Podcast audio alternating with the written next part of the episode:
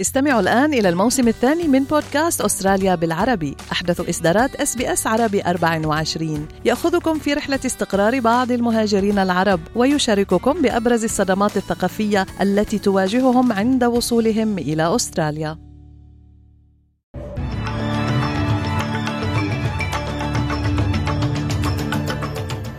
عناوين النشرة. وزيرة الخارجية بيني وونغ تؤكد على حق إسرائيل في الدفاع عن نفسها مع ضرورة احترامها للقانون الدولي. غارات إسرائيلية على جنوب لبنان هي الأعنف منذ بدء المواجهات الحدودية. وضربات أمريكية جديدة لمواقع تابعة للحوثيين في اليمن. الحكومة الفيدرالية تسعى لسن قوانين لتنظيم استخدام الذكاء الاصطناعي. فقدان أثر حوالي أربعين مهاجرا تونسيا خلال محاولتهم عبور المتوسط باتجاه إيطاليا.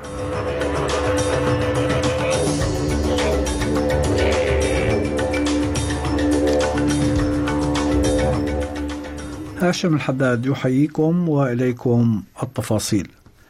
التقت وزيرة الخارجية بيني وونغ أمس في المحطة الثانية من زيارتها الشرق أوسطية بالرئيس الإسرائيلي إسحاق هيرتسوغ في القدس وأكدت له تضامن أستراليا وإدانتها لهجمات حركة حماس ضد إسرائيل في السابع من تشرين أول أكتوبر الماضي مشيرة إلى حق إسرائيل في الدفاع عن نفسها.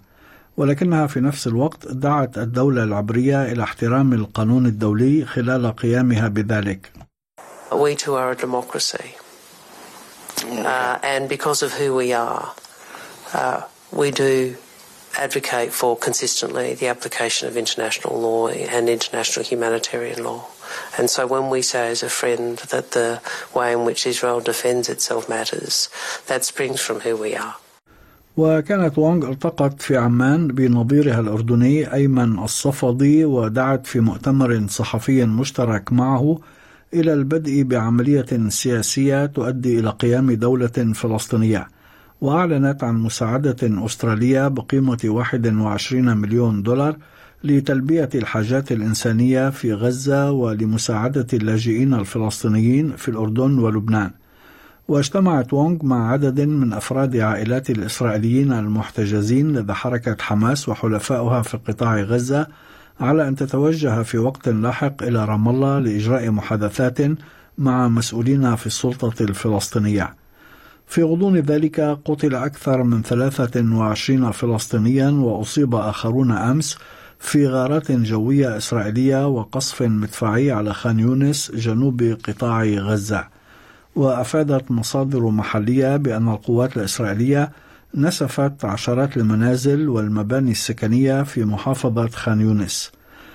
أما على الجبهة اللبنانية الإسرائيلية فقد شن الطيران الحربي الإسرائيلي أمس أكثر من 14 غارة هي الأعنف منذ بداية المواجهات مطلقا صاروخا على أطراف بلدات وقرى في الجنوب اللبناني إضافة إلى قصف مدفعي أدى إلى احتراق منزل واحد على الأقل.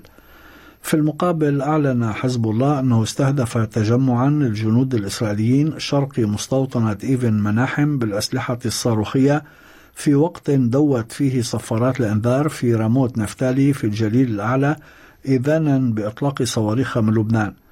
وأكد قائد المنطقة الشمالية في الجيش الإسرائيلي أوري جوردن أن الجيش مستعد أكثر من أي وقت مضى للهجوم على لبنان في أي وقت إذا لزم الأمر. على خط آخر أعلن مصدر في وزارة الدفاع الأمريكية أن القوات الأمريكية شنت أمس ضربات في اليمن استهدفت أربعة صواريخ باليستية مضادة للسفن كانت تهدد حرية الملاحة في البحر الأحمر.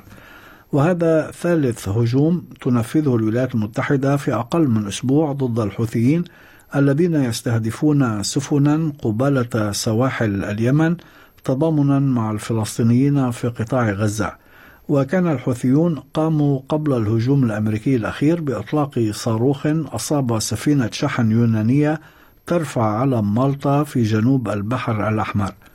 وعلى هامش مشاركته في اجتماعات منتدى دافوس الاقتصادي في سويسرا قال مستشار البيت الأبيض للأمن القومي جايك سوليفان أن تهديد الحوثيين لحركة الملاحة التجارية يستدعي ردا دوليا We did not say when we launched our attacks, they're going to end once and for all.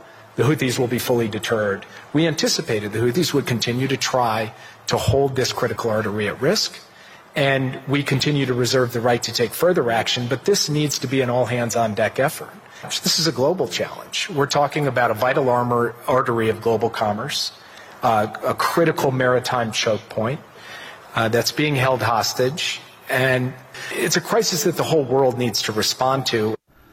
أعلن وزير الصناعة والعلوم الفيدرالي إد هيوسك اليوم أن الحكومة تدرس سن قوانين تتعلق بتنظيم استخدام الذكاء الاصطناعي الذي يشهد نموا واسعا وسريعا وتهدف هذه القوانين إلى وضع ضوابط ملزمة لاستخدام الذكاء الاصطناعي في مشاريع البنى التحتية الأساسية كالمياه والكهرباء والصحة وإنفاذ القانون وقال هيوسك أن الحكومة ستشكل هيئة استشارية لتقدم لها النصح والمشورة في هذا الإطار مشددا على أهمية المحاسبة والشفافية في استخدام التكنولوجيات الناشئة. We, we do need to be able to work with industry on, for example, testing, setting up testing mechanisms as systems are working, mm. to be able to test that they're working in the way that was intended. Uh, that there's also transparency, that the designers themselves are open about how they've set up their AI models. And ultimately, too, there has to be an element of accountability. If things don't work out in the way that we were advised or the way that they were intended in design, you, you do need to hold organisations accountable. نفذ فريق عمل خاص تابع لشرطة كوينزلاند بالتعاون مع وزارة العدل في حكومة الولاية. عملية أمنية استمرت تسعة أيام في بريسبن. استهدفت خصوصا الجريمة في أوساط الشباب والمراهقين وأسفرت عن اعتقال العشرات منهم بتهم مختلفة بما في ذلك سرقة السيارات. وأكد القائم بأعمال مفوض الشرطة في الولاية أندرو ماسينغهام في حديث مع القناة التاسعة التزام الشرطة التعامل بحزم مع مظاهر انتهاك القانون. Uh, what I can say at the moment is uh, with Task Force Guardian and Task Force Unison, uh, we have seen uh, thousands of youth offenders since uh, March last year arrested mm. and placed before the court on some 9,000 charges. Uh, my commitment when I came into this role was to keep those people to account, uh, and we will do that each and every day. So by being tough on crime, we need to be tough on those offenders and tough on their bail. حذرت مصلحة الأرصاد الجوية من تشكل إعصار قوي فوق المحيط الهندي يتجه نحو سواحل غرب أستراليا بقوة متزايدة على أن يصل إليها في وقت لاحق من الأسبوع الجاري مصحوبا برياح عاتية تصل سرعتها إلى 120 كم في الساعة. وهذا الإعصار الذي أطلق عليه اسم أنجريك هو الثاني الذي يضرب أستراليا خلال أقل من شهرين بعد الإعصار جاسبر الذي تسبب بأضرار كبيرة في شمال كوينزلاند الشهر الماضي. إلى ذلك توقعت المتحدثة باسم مصلحة الأرصاد الجوية ميريام برادبري هطول أمطار غزيرة وهبوب عواصف رعدية في العديد من المناطق في تازمانيا وفيكتوريا ونيو ساوث ويلز وجنوب أستراليا وشمال كوينزلاند. We've already got a severe thunderstorm warning for parts of Tasmania. We've already got other um, severe thunderstorms going on across the southeast, but we also have a severe weather warning current for northeastern parts of Victoria and some of those southeastern parts of New South Wales. One way or the other, though, wet weather is on the way and very stormy weather as well, not just for Victoria, Tasmania, and New South Wales, but parts of South Australia and southern Queensland as well. أعلن جهاز خفر السواحل التونسي أمس أن حوالي أربعين مهاجرا تونسيا غير شرعيين كانوا يحاولون الوصول بحرا إلى إيطاليا مفقودون منذ خمسة أيام. وأشار الجهاز في بيان إلى انطلاق ما وصفه بعملية هجرة غير نظامية باتجاه إيطاليا من سواحل ولاية صفاقس وذلك خلال الليلة الفاصلة بين يومي العاشر والحادي عشر من الشهر الجاري.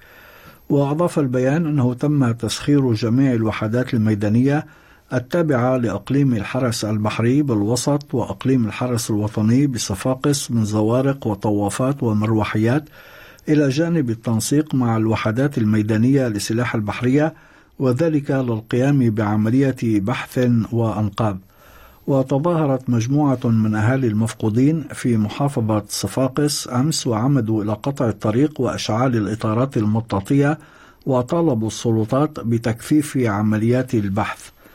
ووفقا للمنظمة الدولية للهجرة لقي أكثر من 2200 شخص حتفهم العام الماضي في البحر الأبيض المتوسط أثناء محاولتهم الوصول إلى سواحل أوروبا بصورة غير نظامية.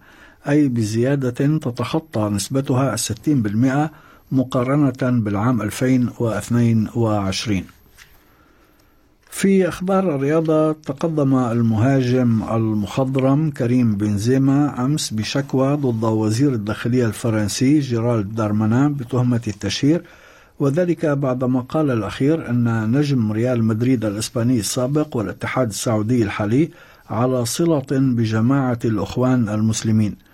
وانتقد دارمانان اليميني الطامح للوصول إلى رئاسة الجمهورية بنزيما بعدما نشر المهاجم الدولي السابق الفائز بجائزة الكرة الذهبية لأفضل لاعب عام 2022 على موقع إكس تويتر سابقا في منتصف تشرين أول أكتوبر الماضي رسالة داعمة لسكان غزة. ورأى وزير الداخلية الفرنسي أنه يمكن تفسير هذا الموقف بعلاقات بنزيما بجماعة الأخوان المسلمين وهي منظمة إسلامية كما قال ولدت في مصر حيث تعتبر إرهابية. وفي الشكوى التي تقدم بها المحامي هوك فيجي نيابة عن بنزيما رأى مهاجم الاتحاد أن هذه التصريحات تقوض شرفه وسمعته. في أسعار العملات وصل سعر صرف الدولار الأسترالي في التداول اليوم إلى 65 سنتا أمريكيا. حالة الطقس المتوقعة غدا في أديلايد غائم جزئيا 25 درجة بريسبن أمطار متفرقة 33 هوبارت ممطر 21 داروين ممطر وعاصفة محتملة 31 بيرث غائم جزئيا 28 درجة ملبون غائم جزئيا مع رياح 21 سيدني غائم جزئيا 31 وأخيرا في العاصمة الفيدرالية كامبرا مشمس 25 درجة. كانت هذه نشرة الأخبار المفصلة أعدها وقدمها لكم هاشم الحداد. شكرا لحسن استماعكم.